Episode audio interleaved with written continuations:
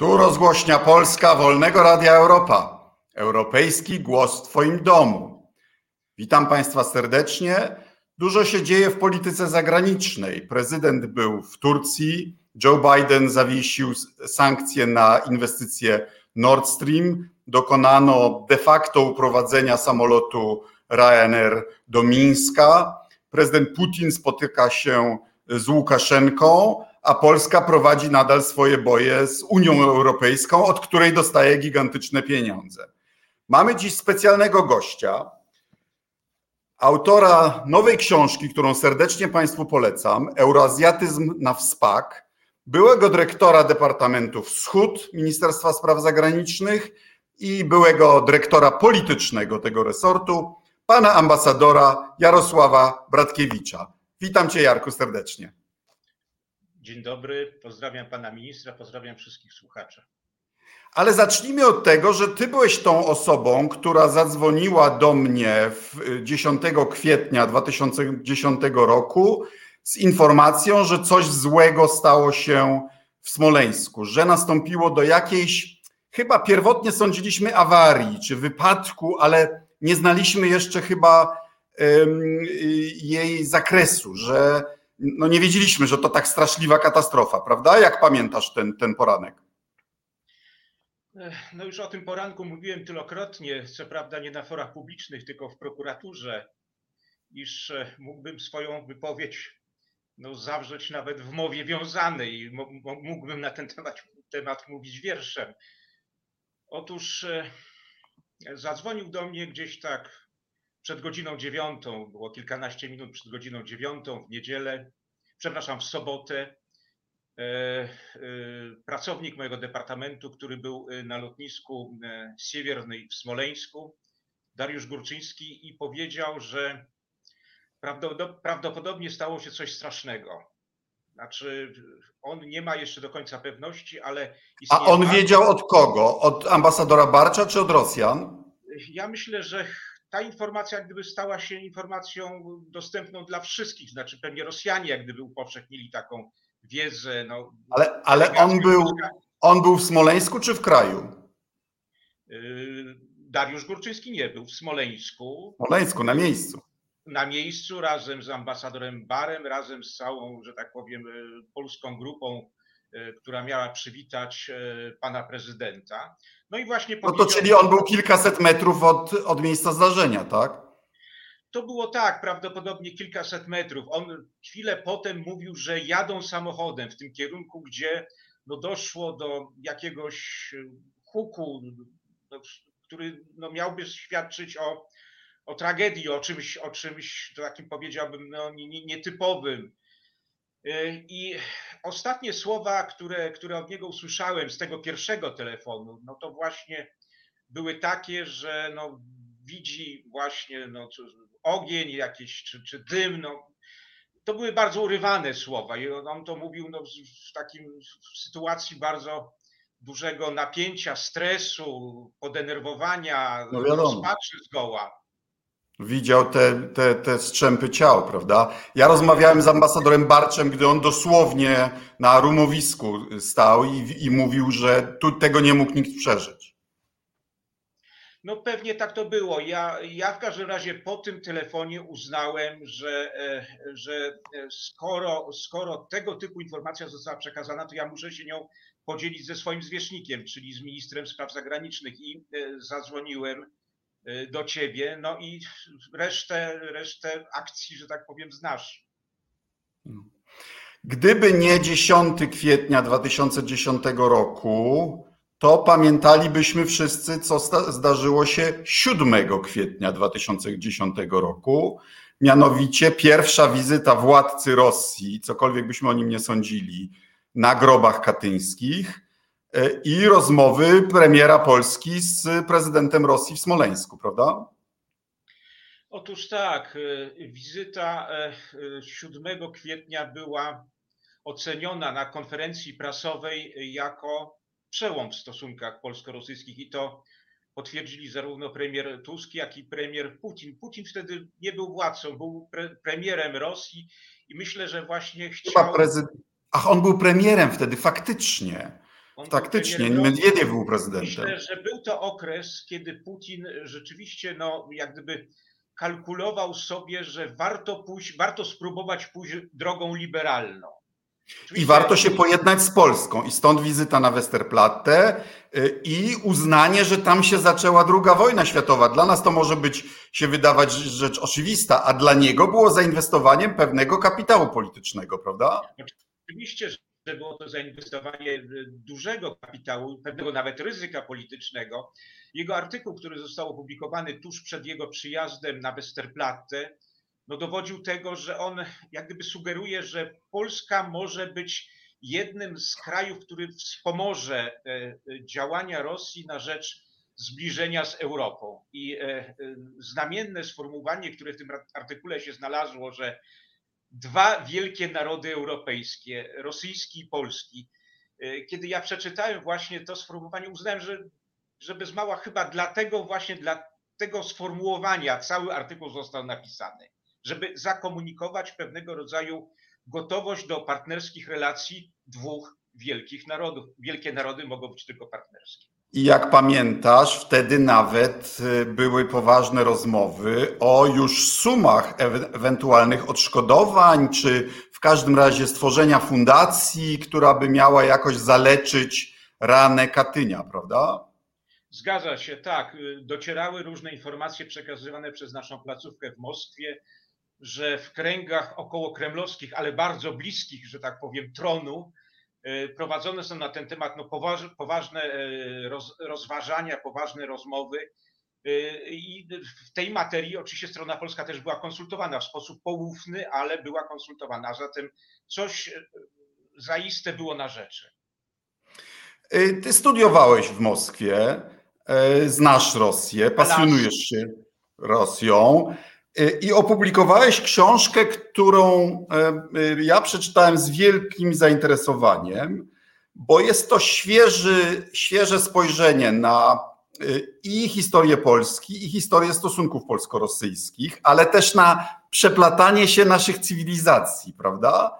Więc E, Ona jest rekomendowana przez tak różne osoby jak Jadwiga Stanis- Staniszkis, która mówi, to wybitna książka, pozwala zrozumieć nie tylko Rosję i carską i leninowską, ale też współczesną Polskę. E, A Adam Daniel Rotfeld mówi, rozważa, rozważania Bratkiewicza są w istocie pionierskie. Autor nawiązał do najlepszej tradycji polskich historyków i socjologów, którzy w sposób odważny formułowali krytyczne oceny na temat naszych dziejów. Zacznijmy od, od Polski, bo stawiasz, y, y, wielokrotnie rozmawialiśmy, prawda? I uważaliśmy chyba wspólnie, że klęska pierwszej Rzeczpospolitej i drugiej Rzeczpospolitej miała wspólny mianownik, to znaczy przegranie wyścigu z sąsiadami o tempo modernizacji, prawda? Tak. Ty teraz w tej książce sięgasz głębiej do czasów, w których Polska była na trajektorii zostania normalnym zachodnim krajem, czyli czasów panowania y, y, ostatnich piastów, a głównie Kazimierza III, którego słusznie y, u, u, uważamy za wielkiego. Chłopi mieli swoje prawa, miasta się rozwijały, król patronował nie tylko szlachcie, rzemiosło, cechy i tak dalej. To były wszystko e, takie cechy, które upodabniały nas do, do ówczesnych y, y, y, gospodarek i społeczeństw zachodnich, chociaż oczywiście znajmy proporcje. Ja w ludowej historii Polski Leszczyńskiego się dowiedziałem, że za Kazimierza Wielkiego Polska miała 200 murowanych budynków. Cała Polska. I em, ty stawiasz tezę, że w sensie cywilizacyjnym Unia Polsko-Litewska była, jeśli mogę tak, tak powiedzieć, może nie zaułkiem, ale w każdym razie wyciągnięciem nas z tej trajektorii e, spowodowała, jeśli dobrze, skoryguj mnie, jeśli, jeśli, prawidło, jeśli nieprawidłowo parafrazuję, że nasza szlachta magateria poszła na łatwiznę, na łatwe zyski z monokultury zbożowej na wschodzie, ale się rozrzedziliśmy i też trochę zorientowali, zorientalizowaliśmy na tym wschodzie. I że gdy przyszedł już wiek XVII, kolonizacji, protokapitalizmu i tak dalej, myśmy się zapadli w neofeudalizm. Dobrze mówię? Dobrze, dobrze. no to pociągnij dalej swoją tezę, bo jak rozumiem, ona brzmi y, dla naszych y, ultrapatriotów obrazoburczo, mianowicie, że na koniec y, socjologia i polityka polska i rosyjska nie są tak od siebie odległe. My lubimy uważać się za cywilizacyjne przeciwieństwo Rosji, ale jak się tak przyjrzeć podziale na zapadników, modernizatorów Rosji, na modłę zachodnią i słowianofilii, to czym to się tak dużo różni od zapadników i sarmatów? Tak. Prawda? Doprawdy tak. E, e, ja bym powiedział, no, to wymaga e, opowiedzenia bez mała no, jakiejś olbrzymiej, wielotomowej historii w kilku zdaniach. No, postaram się to uczynić. Powiedziałbym kilka takich oto sformułowań. Po pierwsze, Polska Piastów jest kulturowo czymś zupełnie innym niż Polska jagiellońsko-sarmacka. Uważam, że Polska Piastów, zwłaszcza e, w okresie Kazimierza Wielkiego, kiedy przeżywała ona, ona swój apogeum i to była epoka, kiedy, która, której zawarły się wszystkie e, nośne czynniki cywilizacji piastowskiej, no była krajem głęboko europejskim i do Europy zmierzającym. Zgadzam się całkowicie z tym, co powiedziałeś. Rzeczywiście moją intencją było pokazanie, że Wielkie Księstwo Litewskie to była próżnia, ja niedokładnie pamiętam z lekcji fizyki z czasów szkolnych, czy próżnia ma właściwości zasysania, chyba tak. W każdym razie była to próżnia, która zasała siły nie, nieodzowne dla budowania, że tak powiem, potencjału i potęgi Polski jako takiej. Polski, narodu polskiego. To wszystko zostało zasane i rozrzedzone na olbrzymim obszarze, który w istocie rzeczy nigdy nie był tknięty że tak powiem, tchnieniem kultury. Tam, o ile zachodnia Europa odziedziczyła wspaniałą cywilizację po Grecji i Rzymie, o tyle tereny wschodnioeuropejskie były no dziewicze pod względem kulturowym. I e, kraj Muśnięte jak... trochę Bizancjum, prawda? Ale potem Ale z takim tatarskim, tak, z tatarskim rytem. E, dokładnie, tylko że Bizancjum, takie powiedziałem, już całkowicie wyprane z jakiejkolwiek, jakichkolwiek prób E, intelektualnych.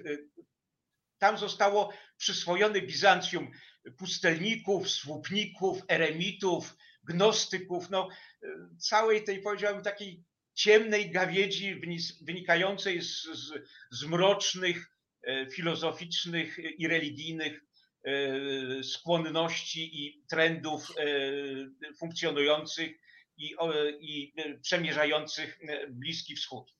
Otóż e, rzecz podstawowa jest taka, że Polska w ten sposób się w jakiejś mierze stała się eurazjatycka i e, tylko, że problem albo istota problemu do tego się sprowadza, że Polska eurazjatycka jest zawsze odblaskiem eurazjatyzmu pełnego, eurazjatyzmu w pełnej krasie. I takim eurazjatyzmem w pełnej krasie była, było państwo moskiewskie. Polska nigdy nie będzie, że tak powiem, eurazjatyzmem, który może e, rzucić wyzwanie potędze eurazjatyckiej Rosji. Rosja rzeczywiście jest takim, e, można powiedzieć, wzorcem Sewr tego, jak, e, oczywiście mówię o Rosji przedrewolucyjnej, chociaż i dotyczy to Rosji sowieckiej w niemałym stopniu. A zatem Rosja zawsze będzie tym takim upostaciowieniem idealnym, typem idealnym eurazjatyzmu. No dobra, a według Ciebie jak to się stało, że do lat 40. XVII wieku jesteśmy mocarstwem europejskim i 50 lat później jesteśmy, już zamyślają o pierwszych rozbiorach, przegrywamy bitwy z, z, z jakąś kozaczką, kozacką czernią, jesteśmy najeżdżani ze wszystkich kierunków. Czy to pokazywało, że państwo jest po prostu słabe wewnętrznie tak do głębi? a potem się zapadliśmy w, jak, w, w taką, w taką y, też pustynię intelektualną, prawda? Tak jak jeszcze za Kopernika, Reja, y, y, coś ciekawego w Polsce pisano i mówiono, tak za tego pełnego sarmatyzmu to była pełna prowincja intelektualna, prawda? Ja myślę, że już przed e, rabacją kozacką 1648 roku Polska bardziej, że tak powiem, przedstawiała, przedstawiała pewne fasady, pewne ładnie jeszcze udekorowane, zdobne, powiedziałbym, w kolor kultury dworskiej fasady, ale za nimi już rzeczywiście rozpoczynał, rozpoczynał się proces no, proces, że tak powiem, roz, rozkładu, proces gnicia. I to było odziedziczone bogactwo, za którym nie, nie stały siły wytwórcze, prawda? Myśmy się sprowadzili do monokultury eksportu zboża, a właściwie wykończyliśmy e, mieszczaństwo. Dobra luksusowe szlachta sprowadzała z zagranicy, prawda? Myśmy nawet nie tyle wykończyli mieszczaństwo, co nie daliśmy możliwości powstania e, czy rozwinięcia mieszczaństwu mieszczaństwo na zachodzie rozwijało się spośród ludzi, którzy opuszczali swoje wiejskie siedziby i w mieście, a tam, jak mawiano, miejskie powietrze czyniło wolnym, szukali azylu przed y, uciskiem i wyzyskiem feudalnym. W Polsce takim azylem stały się nie miasta, tylko właśnie te bezkresne obszary e, zrabowane, splądrowane, zniszczone, a przecież nigdy nie posiadające wysokiej kultury, splądrowane przez Mongołów, Tatarów, mimo że wcześniej w istocie rzeczy właśnie, jak powiedziałem, kultury tam wielkiej nie było. Tam w XIV wieku, w XIV wieku za, za magnata uchodził ktoś, kto miał jedną, dwie, trzy wsie. A potem zaczęli mieć setki wsi. Y, I, i, i, I już władza państwowa, która mogła wystawić tylko porównywalne siły zbrojne chociażby, już nie była im straszna tym gościom na wschodzie, prawda? Y, Montesquieu już powiedział, że władza latyfundystów jest właśnie największym zagrożeniem dla jakiegoś, powiedziałbym, takiego umiarkowanego porządku. Od czasów Arystotelesa wiemy, że silne państwo to jest takie, które opiera się na klasie średniej. Kiedy właśnie magnat jest właścicielem no, stosunkowo y, nieprzesadnych, y, niezbyt pysznych dóbr, a doprawdy to, co, to, co się No i przede wszystkim nie uzurpuje monopolowi państwa w użyciu przemocy, prawda? Ale Rosja już wtedy tą, tą pierwszą bitwę z nami o, o, o pogranicza wygrała.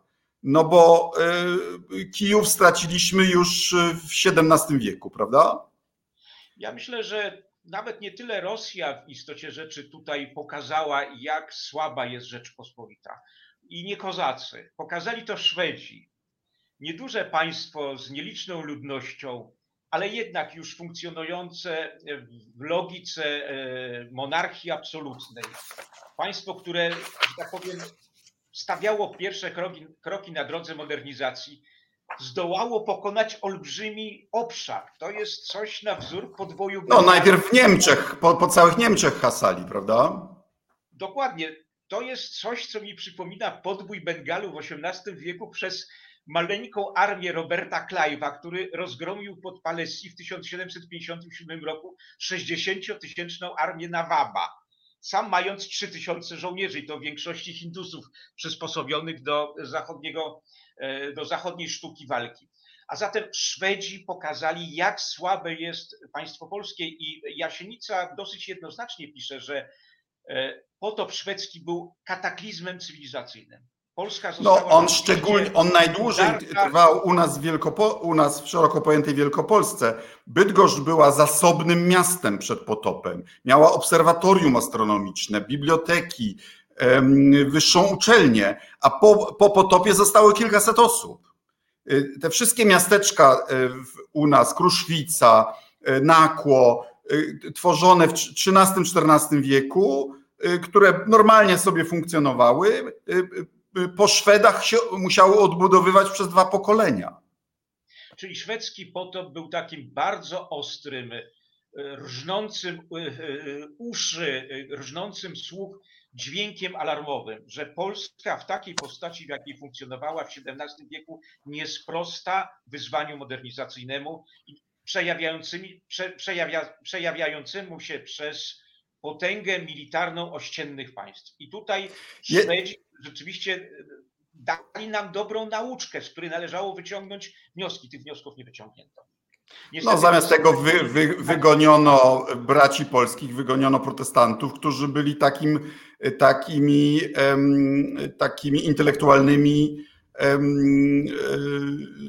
no, nasionami, katalizatorami myślenia w Polsce. Jesteś krytykiem polskiej tradycji powstańczej i zaczynasz już od samej Konfederacji Barskiej, która, tak jak wszystkie nasze powstania, wybuchła w niewłaściwym momencie, bez szacowania y, zasobów własnych i sił przeciwnika i przegrała prawie natychmiast, a potem już tylko trwała do, no, do tak jak wszystkie in, większość innych, y, bardzo smutnego, smutnego końca. I to jest cecha i Barskiego, i listopadowego, jeszcze bardziej styczniowego i warszawskiego, prawda? Ta kompletna nie, nie, nie, nieumiejętność ważenia sił własnych i przeciwnika. Y, y, no, napisano o powstaniu warszawskim książkę pod tytułem Obłęd 44. Skąd się wzięła ta nieumiejętność realistycznego patrzenia na samych siebie? No to jest konsekwencją, że tak powiem, takiego tradycjonalnego agrarnego rozwoju Polski, kiedy nie było mieszczaństwa, które stworzyłoby inną kulturę, kulturę właśnie kalkulacji, y, rachuby, y, wyrachowania nawet w jakiejś tam mierze. Przecież w końcu e, y, w XVI-XVII wieku było oczywiste, że wojny wygrywa się tak jak przedsięwzięcia biznesowe. Trzeba wszystko dobrze skalkulować, ocenić, jakie są możliwości, jakie, jakie e, zasoby ma przeciwnik. Tego w Polsce zupełnie nie rozumiano. Ja po raz kolejny wrócę do tej słynnej bitwy pod Palesi z 1757 roku, żeby z trzytysięczną armią pogromić 60-tysięczne zastępy Nawaba bengalskiego. Trzeba było wszystko dokładnie skalkulować. I Robert Clive pokazał, że jest biznesmenem, że nie jest właśnie takim patriotycznym dowódcą typu polskiego, który wyrwawszy e, z pochwy szable krzyczy tam dalejże bracia, kupą mości panowie, tam szarżujmy. On wszystko kalkuluje, jaką ma szansę wygrać tę bitwę. Ja nie będę jej opowiadał, dlaczego on ją wygrał, natomiast ją wygrał i to. Tak jak wszyscy zdobywcy miał oczywiście lokalnych kolaborantów. No oczywiście i to był jeden z elementów kalkulacji, tak, że w szeregach przeciwnika są zawiśnicy, są ludzie, którzy intrygują przeciwko głównodowodzącemu i to jest jeden z czynników. W związku z tym e, Clive założył, musimy pokazać w pierwszych e, e, godzinach bitwy, że jesteśmy wytrwali i trzeba, że tak powiem, rozproszyć pierwszy atak. Po rozproszonym pierwszym ataku duch wschodni załamie się. W Polakach też często duch załamywał się po pierwszej udanej salwie ze strony przeciwnika. Jeśli przeciwnik pokazywał, że jest wytrwały, że się dobrze broni, szlachta pierzchała na wszystkie cztery strony. No tak było podczas e, potopu szwedzkiego, ale powtarzało się w innych okolicznościach.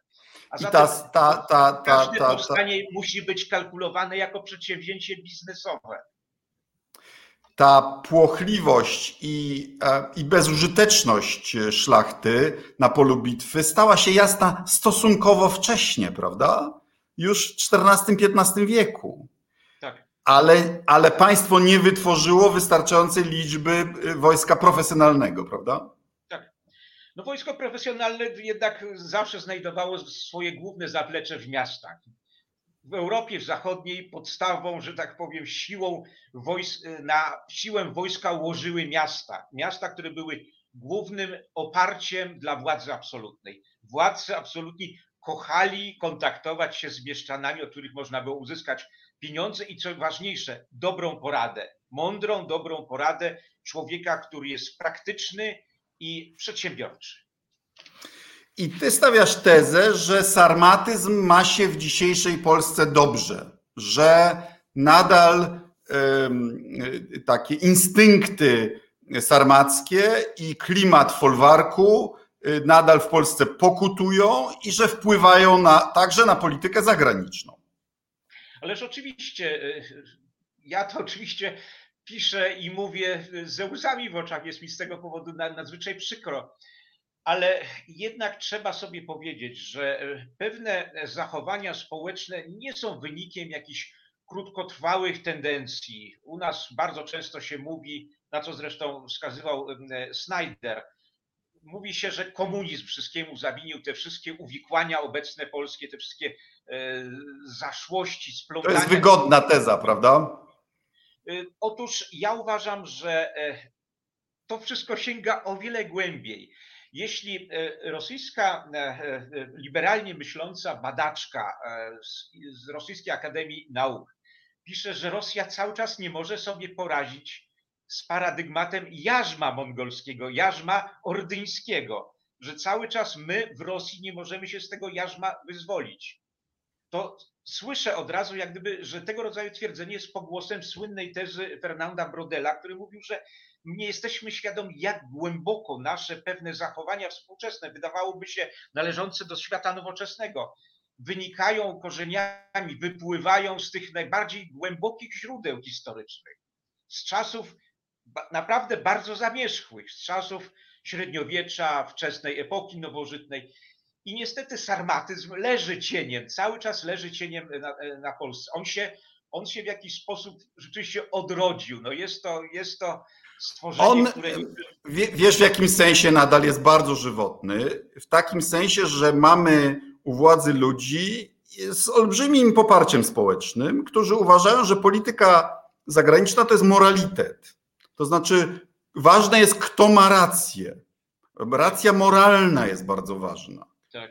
E, tak. A, a odrzucają ten, ten racjonalny sposób patrzenia na tą politykę, że on niestety dobro nie zawsze zwycięża i trzeba, trzeba dobru Panu Bogu, jak ktoś chce, trzeba pomóc, prawda? Trzeba policzyć te bataliony, zasoby i tak dalej i z motyką na księżyc się nie rzucać i mieć Y, y, sprawdzać sojuszników, y, utrzymywać kontakty z wrogami, to już w ogóle w Polsce nie do pomyślenia, prawda? I w tym sensie w Polsce jest wyjątkowo trudno prowadzić politykę zagraniczną, bo specjalizujemy się we frazesach, w pozach i one się podobają, nawet jak są samobójcze, jak, nawet jak są zgubne. No cóż, no znów muszę, że tak powiem, zgodzić się. Ja od razu chcę się zastrzec, że ja nie potakuję. Kiedy ty mówisz nie, to ja też mówię nie, więc to, żeby było tak, tak. jasne, ja nigdy nie potakuję. Natomiast e, mnie się od razu przypomina takie e, stwierdzenie pewnego amerykańskiego historyka, który pisał o wojnie secesyjnej, o zderzeniu też dwóch cywilizacji w ramach no, jednego etnosu, jednej grupy, wielkiej grupy mówiącej tym samym językiem. Otóż on pisał, że Lincoln chciał wojnę wygrać, realnie wygrać. Natomiast prezydent Konfederacji Jefferson Davis chciał mieć rację. I to jest właśnie to zderzenie dwóch, dwóch mentalności: południe agrarne, feudalne i północ przemysłowa. I tutaj właśnie Lincoln, Lincoln reprezentuje sposób myślenia ludzi północy. Trzeba wygrać musi być sukces, tak jak w biznesie, tak i na polu walki. Ale te, te paralele z Polską są jeszcze ciekawsze moim zdaniem, bo nasi szlachciurzy, którzy podróżowali na południu Stanów Zjednoczonych w XIX wieku, czuli się tam jak w domu. Znaczy idylla dworkowa i, i, i tych farm, prawda, oparta na straszliwym wyzysku u nas chłopstwa, tam niewolników, to było coś, co, z czym oni się czuli bardzo naturalnie, prawda? I też ten model, w którym jest bo, e, bogactwo prywatne, agrarne i kompletna słabość władzy centralnej. Tak, tak. Dokładnie. Zresztą y, ja muszę powiedzieć, że wielu e, podróżników zachodnich, którzy przybywali do Polski pod koniec XVIII wieku, na początku XIX, E, no Polski już nie było, ale były pewne tereny, że tak powiem, polskojęzyczne, mówili, że pańszczyzna w Polsce jako żywo przypomina niewolnictwo murzynów e, w Ameryce. Mimo, że, że była niby kontraktem, prawda? Proszę. Ale e, wejdźmy do czasów nam bliższych. Mój przyjaciel i mentor Zbigniew Brzeziński mówił, że Rosja może być albo sojusznikiem Zachodu, albo wasalem Chin. Zgadzasz się? E, no, z Brzezińskim trudno się nie zgodzić, bo był, był to umysł rzeczywiście nad wyraz przenikliwy, taki potrafiący dotrzeć do istoty, do tego splątania, e, które się nazywa istotą zagadnień.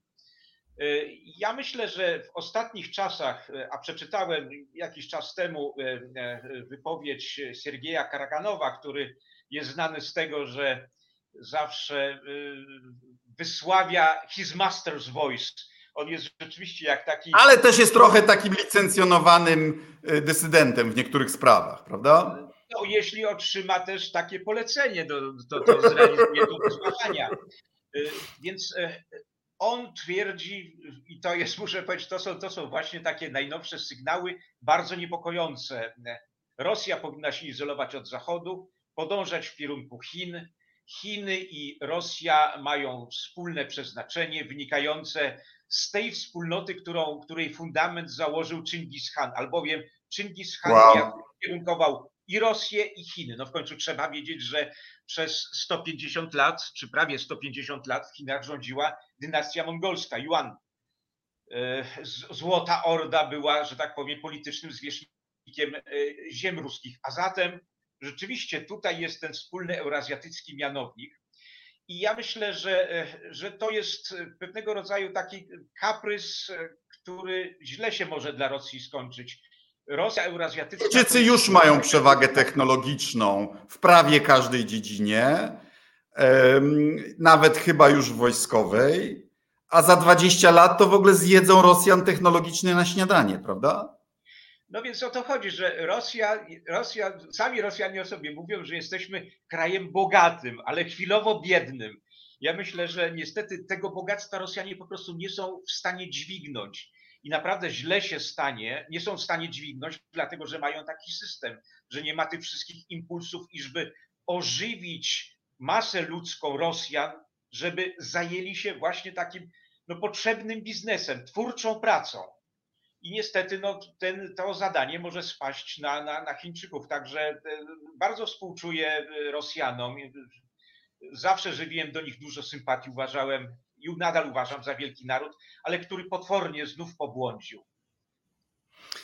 E, czy nie sądzisz, że to jest, że powodem, dla którego zawierają teraz coraz bliższy sojusz z Chinami, jest nie tylko wspólna niechęć do Zachodu, ale też ideologia. No to jest sojusz autokratów, którzy się boją umownego Majdanu czy umownej y, arabskiej wiosny, prawda? Czyli interes prezydenta Rosji jest inny od geopolitycznego interesu jego kraju. Halo, halo, czy słyszymy się? No, teraz jest dobrze? Y, ja słyszę, tak. Stawiam tezę, stawiam tezę, że prezydent Putin stawia swój interes utrzymania władzy ponad interesem geostrategicznym Rosji, który by jednak sugerował zbliżenie z Zachodem.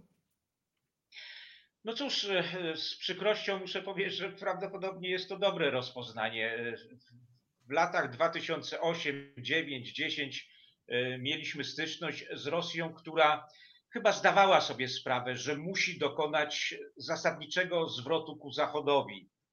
E, Pamiętasz tą fascynację? Rosjanie, jak nas wypytywali, a jak wyście zrobili tą reformę samorządową, że wasze miasta teraz tak kwitną? Dokładnie, bardzo e, dobrą i użyteczną platformą był, było Forum Regionów, które prowadził marszałek e, Borusewicz razem z przewodniczącym Wyższej Izby Parlamentu Rosyjskiego Mironowem. E, kiedy Rosjanie tu przyjechali, zostali natychmiast e, przewiezieni w teren, żeby zobaczyli, jak funkcjonuje polska samorządność e, średnia i mała, przedsiębiorczość i tak dalej, byli oszołomieni. Ja myślę, że oni sobie wtedy rzeczywiście zaczęli mówić, słuchajcie, jeśli Polacy są w stanie to zrobić. Polacy, Słowianie, znani właśnie z, z, kilku takich bardzo potoczystych opinii na temat bezładu, lenistwa i tak dalej. Jeśli Polacy są w stanie to zrobić, dlaczego my, Rosjanie, nie możemy tego dokonać? Ja uważałem, że to jest, że modernizacja jest najlepszym polem dla współpracy polsko-rosyjskiej. Natomiast no teraz. No i, i negocjowaliśmy umowę stowarzyszeniową de facto z Unią Europejską, tak? Tą umowę o współpracy numer dwa, ale w którymś momencie Rosjanie zdecydowali, że nie chcą się integrować z Zachodem, że pójdą własną drogą. Wtedy zaczęli tą Unię celną, Unię euroazjatycką. Jak sądzisz, dlaczego? O to się złożyło bardzo wiele czynników. Ja myślę, że przede wszystkim e, Putin zaczął sobie zdawać sprawę, jak, jaki ciężar niebywały musi wziąć na swoje barki. Będąc już człowiekiem takim, powiedziałbym, niemłodym, no i powiedzmy odpowiednio też e, e, wydelicaconym przez taki no, bardzo towarzyski styl, styl życia, jaki, jaki prowadzi. A zatem przede wszystkim olbrzymi opór biurokracji. Biurokracja w Rosji nigdy nie była tak arogancka, tak silna w swojej y, arogancji jak teraz. Jest to ta grupa, której w istocie rzeczy trudno, ruszyć, e, e, trudno ruszyć. Carowie poprzedni, a jeszcze, a jeszcze później Stalin byli w stanie rzeczywiście różnego rodzaju plagami, różnego rodzaju czystkami rozruszać biurokrację. Tego w Rosji się nie da teraz zrobić, to będzie wymagało zbyt dużo krwi. Powtórę, Putin prawdopodobnie był pod bardzo takim negatywnym e, e, wrażeniem e, wiosny arabskiej. Widział los no, swoich, powiedziałbym, w jakimś tam sensie politycznych pobratymców Hosni Mubaraka i innych. Myślę, że Rosja poczuła też pewnego rodzaju jałowość relacji z Unią i tu jest troszkę taka, powiedziałbym, wina po stronie unijnej. Ten, te wszystkie kontakty e, e, rosyjsko-unijne no, e, popłynęły w kierunku takich, powiedziałbym, różnego rodzaju, całego morza, całego wysypu drobiazgów, jakichś spraw zupełnie drobiazgowych. Zabrakło pewnej dużej wizji. Tę wizję próbowali przedstawić Niemcy w swoim Partnership for Modernization, ale to to jak gdyby nie, nie, nie zadziałało. A zatem było pewne rozczarowanie e, Unią. I wreszcie powiem rzecz może najbardziej karkołomną i dyskusyjną, ale myślę, że e, po katastrofie smoleńskiej i po tym, co w Polsce się rozpętało, niebawem już było słychać, co się w Polsce dzieje, w jakim kierunku zmierza ten cały trend. Ja myślę, że Rosjanie poczuli, że Polacy tutaj nie będą zbyt pomocni w jej, ich e, proeuropejskich zabiegach i to był kolejny, nie na pewno nie przeważający, ale... No dobra, ale wina po stronie rosyjskiej też jest. E, zaczęli bronić wbrew wszelkich tych, tych, tych kontrolerów lotu, prawda? I po paru tygodniach bardzo się usztywnili, jeśli chodzi o dochodzenie. Tak, e, co do tego, to w ogóle to są rzeczy tak bezsporne, jak dzień jest jasny, a noc ciemna. Ja mówię tylko po prostu o tym, że Rosjanie, znaczy elity polityczne poczuły, że z Polską będzie trudniej współpracować właśnie z powodu no, tego całego zapętlenia dramatycznego czy tragicznego zapętlenia. Zauważ, że po, po katastrofie smoleńskiej Putin przestaje być aktywny na odcinku Polski. Wysyła Miedwiediewa i tu już czuję pewnego rodzaju taką, to jest substytucja. To już widzę, że to jest substrat, że tak powiem, pewnej, pewnej poprzedniej polityki. Dopóki Putin, który jest, był rzeczywiście człowiekiem rozdającym karty, był obecny fizycznie e, w relacjach, w spotkaniach z Polską, dopóty było bez mała pewne, że ruch będzie szedł do przodu. Potem po... No ale a powiedz, a powiedz jak według ciebie to się stało, że w kraju, w którym do 30 tam lat temu prawie wszyscy marzyli o tym, żeby było normalnie, czyli po zachodniemu. Teraz z Zachodem się w Polsce straszy, że Zachód, zgniły Zachód znowu jest na tapecie jako coś realnego, a nie jak, jak, jak no, taka komunistyczna obelga.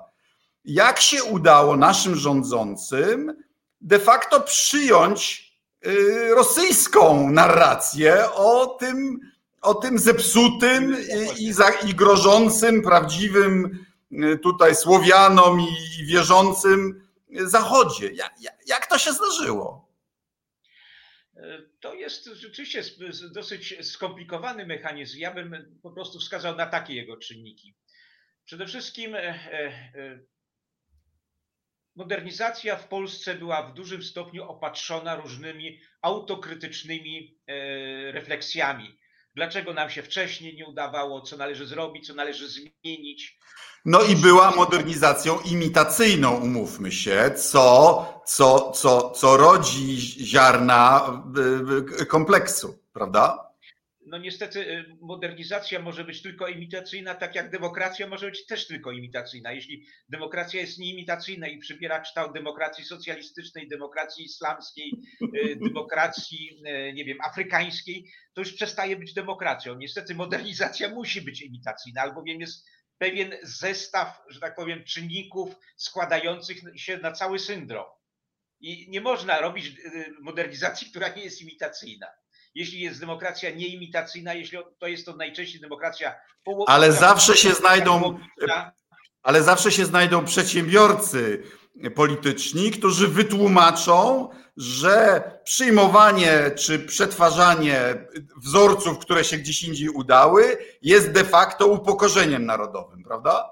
No, jest upokorzeniem, bo naród się sam wcześniej upokorzył, właśnie jak gdyby płynąc inercyjnie w pewnym nurcie, który wyprowadził no właśnie na bezdroża rozbiorów, tych wszystkich późniejszych idiotycznych powstań i tak dalej, i tak dalej. No to, na tym rzecz polega, że skoro jesteśmy wolni, to musimy się nad swoją historią właśnie zastanowić. Jeśli Rosjanie, poważnie myślący Rosjanie myślą o tym, rozważają, dlaczego cały czas na naszych karkach siedzi jarzmo ordyńskie, to my się zastanówmy, dlaczego cały czas dźwigamy na sobie garb sarmacki. Tych zachowań. Sarmacja to jest. Zdefiniuj garb.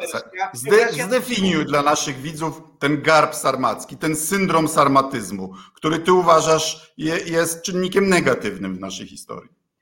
No jest to właśnie więcej rytuału, mniej praktycznego działania, uznanie, że właśnie widowiskowość, e, teatralność, napuszoność walka na groźne miny.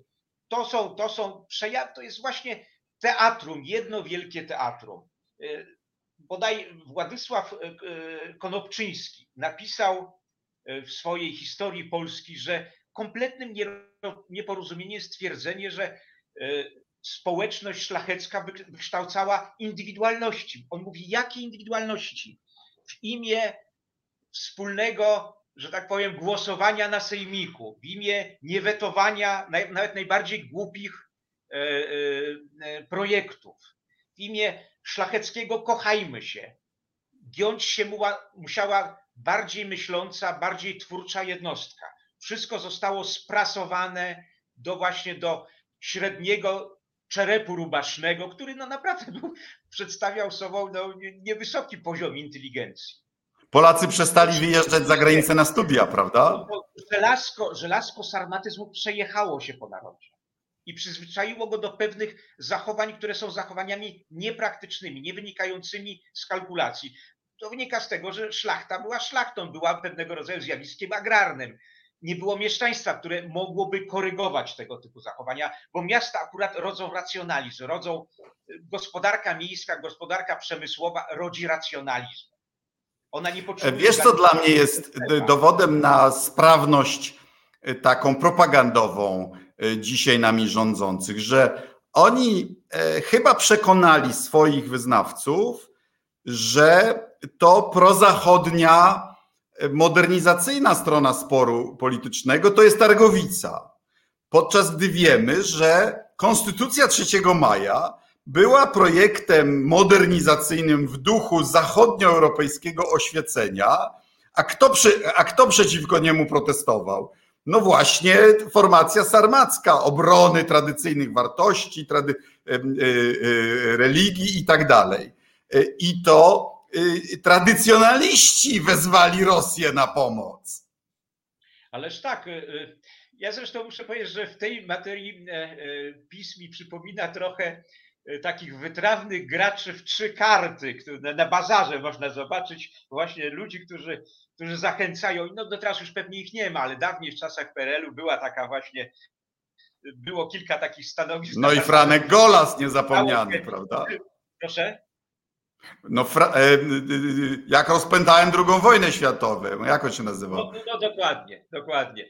Więc to jest takie właśnie no, szulerowanie, szulerowanie polegające na tym, że po prostu się przybija pewne takie negatywnie, nasycone negatywną treścią znaki do rzeczy, które są zupełnie jak gdyby nieadekwatne, które, do których te znaki nijak nie pasują. Otóż trzeba pamiętać, że przeciwnicy Konstytucji 3 maja wywodzili się w dużej masie z dawnych konfederatów barskich. Z tych obrońców liberalny, no, liberalizmu szlacheckiego, czy liberum veto. Chwila, moment. Pierwszym, w twojej książce to napisałeś, pierwszym postulatem Konfederacji Barskiej było odebranie równości wyznania innowiercom. W kraju wieloetnicznym nie chcieli wolności uprawiania religii dla ortodoksów i grekokatolików. Więc ja, ja rzeczywiście uważam, że to jest to jest coś na wzór powstania mahdystów. No, Sienkiewicz był bardzo nieprzychylny. Ja oczywiście nie kieruję się tutaj, że tak powiem, punktem widzenia Sienkiewicza, ale powstanie mahdystów było powstaniem takich najbardziej zakamieniałych tradycjonalistów, którzy chcieli odrodzić złot, złoty wiek, kiedy był jeszcze na ziemi prorok, prorok Mahomet.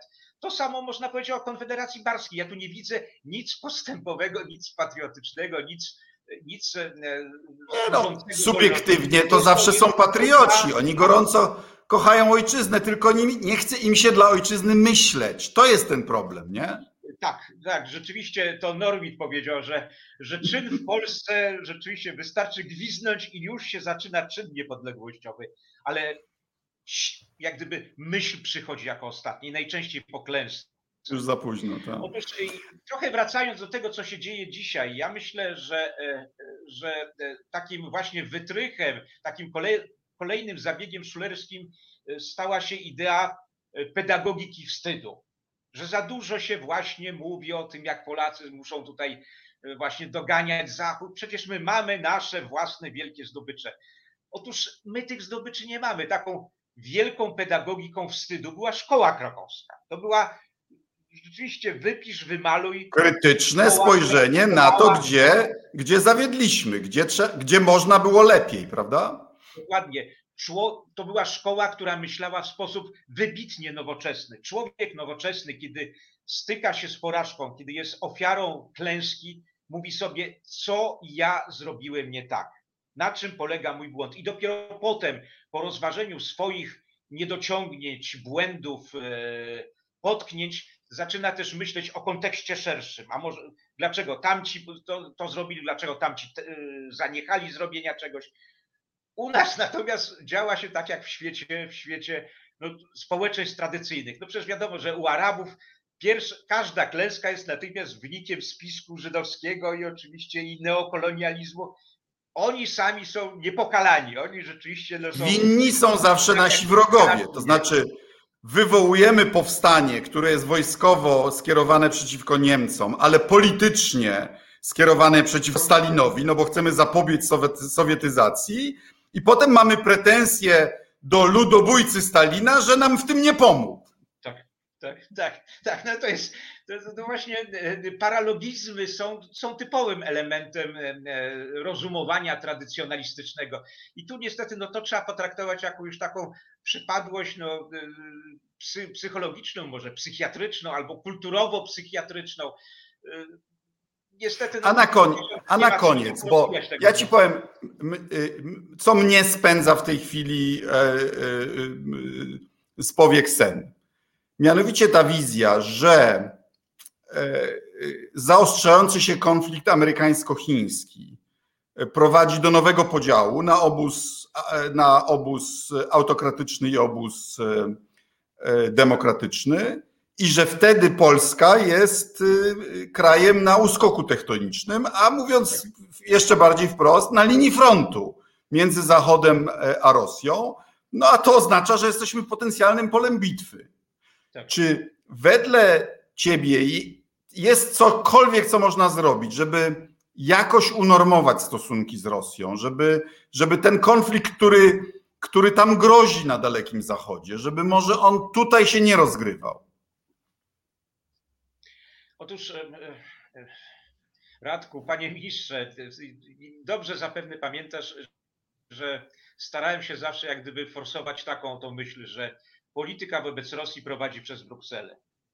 Że jeśli mamy w, Brukselę, w Brukseli sojuszników, jeśli mamy sojuszników, czyli ludzi, których przekonaliśmy swoimi racjonalnymi argumentami, to możemy skutecznie prowadzić politykę na wschodzie. Ale żeby przekonać naszych sojuszników w Brukseli, musimy mieć rzeczywiście też politykę na wschodzie. Znaczy, musimy się kontaktować z tymi ludźmi, przekonywać ich do pewnych racji, wypytywać ich o ich stanowisko, y, prosić, żeby nam wytłumaczyli motywy, jakimi się kierują. Krótko mówiąc, to jest oczywiście. No i musimy mieć standing ja, ja uważam, i standing w Brukseli jako poważny kraj respektujący traktaty, które zawiera, prawda? Tak. Y, no, to jest, to jest, to jest rzecz bezsporna. Ja, ja cały czas jak gdyby twierdzę, że nie jest priorytetem, nie jest meta priorytetem polskiej polityki zagranicznej polityka wschodnia, kontakty ze wschodem. Meta priorytetem polityki zagranicznej Rzeczpospolitej Polskiej jest nasze członkostwo w Unii Europejskiej, czyli nasza europejskość. Nasza europejskość, którą musimy dowartościować. Ona jest w nas, tylko że ona teraz ostatnimi laty została całkowicie, no, że tak powiem, pokancerowana, została wypchnięta gdzieś na pobocza. Ona się ale, ale, ale, ale, po raz pierwszy w naszej historii mamy wielomilionową polską klasę średnią. Ja myślę, że ona jeszcze ostatniego słowa nie powiedziała. No, ona jeszcze pierwszego słowa nie powiedziała, więc ja bardzo czekam na to, kiedy powie. Widzisz, e, jeśli chodzi o naszą klasę średnią, to jest to troszeczkę taki twór, że tak powiem, e, to jest creatio ex nihilo. On został w dużym stopniu jak gdyby wypchnięty pewnymi e, posunięciami pierwszego rządu niekomunistycznego, tymi wszystkimi reformami, które wykreowały no de facto właśnie no klasę przedsiębiorców. Ja nie mówię o, o, oczywiście o klasie średniej w rozumieniu nauczycieli, urzędników i tak dalej. Każda klasa średnia musi mieć swój, swój szkielet. Każdy, każdy twór tego typu musi być oszkieletowany i tym szkieletem są, jest zawsze przedsiębiorczość, jest zawsze biznes. To jest to jest coś, na czym może. Który teraz będzie, będzie, będzie, Otóż który teraz ja będzie ograniczany i łupiony tak. nową polityką podatkową. No i samorządom też się w tej chwili od, za, zaczyna odbierać gigantyczne środ, środki, prawda?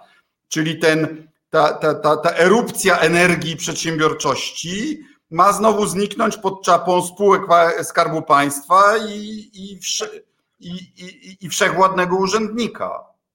No, formacja pisowska myśli w kategoriach redystrybucyjnych. Znaczy oni nie rozumieją, co to jest właśnie ten najwyższy szczebel rozwoju e, historii gospodarczej, tak jak to wspaniale opisał Karl Polani, e, który powiedział właśnie, że, że przez stulecia, tysiąclecia gospodarka człowieka była oparta na zbieraniu dóbr i potem ich ponownym dzieleniu. Otóż dopiero kapitalizm wprowadził zupełnie inny typ, że tak powiem, wymiany dóbr. Otóż nasi, że tak powiem, nasi pisowcy, nawet jeśli mają dyplomy z dobrych uczelni, myślę, że są mocno zainfekowani właśnie myśleniem redystrybucyjnym, dzieleniem.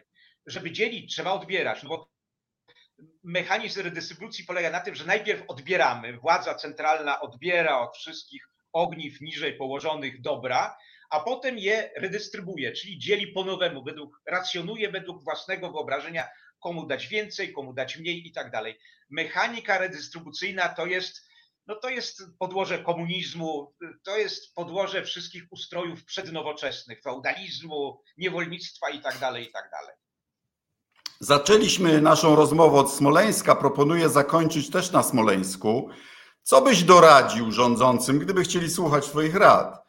Jak wyjść z tego zapętlenia smoleńskiego, tego wraku, tego, tego dochodzenia, tego Macierewicza, no, żeby stosunki polsko-rosyjskie nie sprowadzały się tylko do, do, do, do Smoleńska, no bo to trochę, jak na dwa wielkie narody, to trochę wąsko, prawda?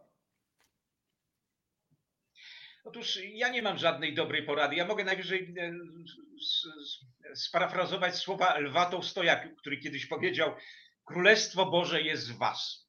A zatem sprawa smoleńska musi być wszystkim rozstrzygnięta we wszystkich w sumieniach nas wszystkich. Musimy sobie jasno odpowiedzieć, czy te wszystkie majaczenia o spisku, o wniesieniu ładunku na pokład. Kto miałby ten ładunek wnosić? Słowem, ta cała fantastyka, ta cała fantasmagoria e, e, detektywistyczna, czy to jest, czy to jest droga do poznania, do zrozumienia zjawiska, czy po prostu trzeba się no, oddać pewnemu racjonalnemu myśleniu na ten temat. A zatem Czyli po pierwsze za, zakończyć śledztwo, zakończyć śledztwo polskie i, i, i, postanowić jak było, prawda? Dokładnie, dokładnie. Musimy po prostu dokonać pewnego istotnego wyboru. Ma- Mamy, stoimy teraz w roz- rozkroku między teorią detektywistyczną i teorią racjonalną, jak mi się wydaje. No musimy dokonać pewnego, bo, bo, to jest, bo to nie jest problem wraku czy stosunków z Rosją, to jest problem nas samych, to jest problem pewnego rodzaju schizoidalnego rozszczepienia w myśleniu politycznym Polaków, bo to jest element myślenia politycznego. I cała, że tak powiem, e, metafizyka e, smoleńska jest przejawem ludowych, gnuśnawych, wynikających z naszego starego sarmatyzmu. Znaczy ten to jest taki, taki zdegradowany sa, sarmatyzm w postaci czystej, prawda? Taki, taki zdegenerowany sarmatyzm, nie? No. Panie dyrektorze e, Jarku, serdecznie dziękuję za rozmowę. Państwu jeszcze raz polecam. Eurazjatyzm na wspak. Polscy tradycjonaliści przeglądają się w zwierciadle Eurazji i udają, że to nie oni. Serdecznie polecam e, bardzo ciekawą, hiperinteligentną książkę. Panie dyrektorze, dziękuję za rozmowę i życzę powodzenia w sprzedaży książki. Dziękuję bardzo. Pozdrawiam serdecznie. Dziękuję. Do widzenia.